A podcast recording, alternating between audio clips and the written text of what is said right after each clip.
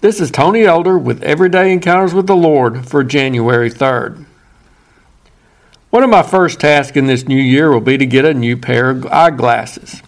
When I had my annual eye exam, I had a difficult time reading small print with my current prescription. However, it's not due to the fact that my eyesight has worsened.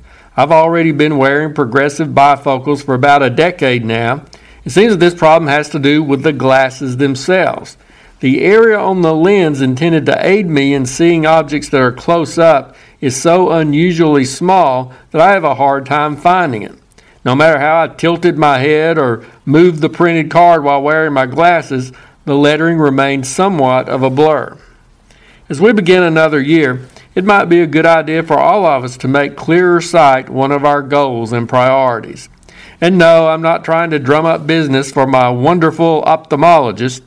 I'm referring primarily to our seeing God's will and understanding better His direction for our lives.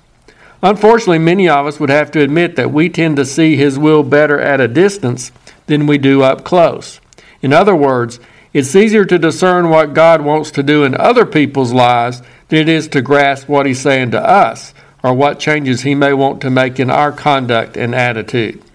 It's reminiscent of Jesus' words in the Sermon on the Mount. We have little problem in spying the splinter in our companion's eye, but we can't see the 2 by 4 that's stuck in our own eye. And that can be a problem, especially as we make resolutions or seek guidance about what improvements we can make in our lives this year. If we don't see the real issues, we can focus our time and efforts on the wrong areas, or at least on secondary things. Sometimes we sing songs like the one in the church hymnal that says, Open my eyes that I may see.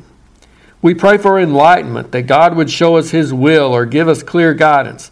And it's true that we need God's help in order to see.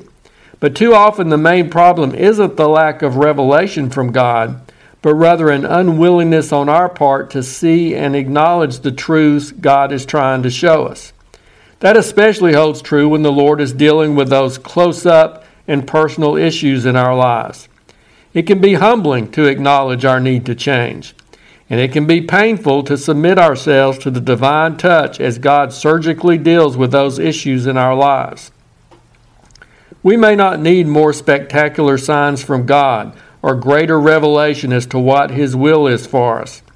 It may be that we simply need to receive and submit to what He has already shown us or what He's been saying to us. Instead of praying for God to open our eyes, it could be that we need to quit purposely closing them to whatever it is that God wants us to see. So, as we pray, read the Bible, and seek God's will, let's make this part of our prayer. Lord, open my eyes to the truth and help me to keep my eyes open even when you're showing me those up close aspects of my own life that you want to change and improve. I'm willing to see whatever you show me and to submit to your will for me. I hope to see more clearly in more ways than one this year. How about you? If you're interested, Everyday Encounters with the Lord is available in both book and ebook formats. And now I pray that you'll encounter the Lord today in your own everyday experiences.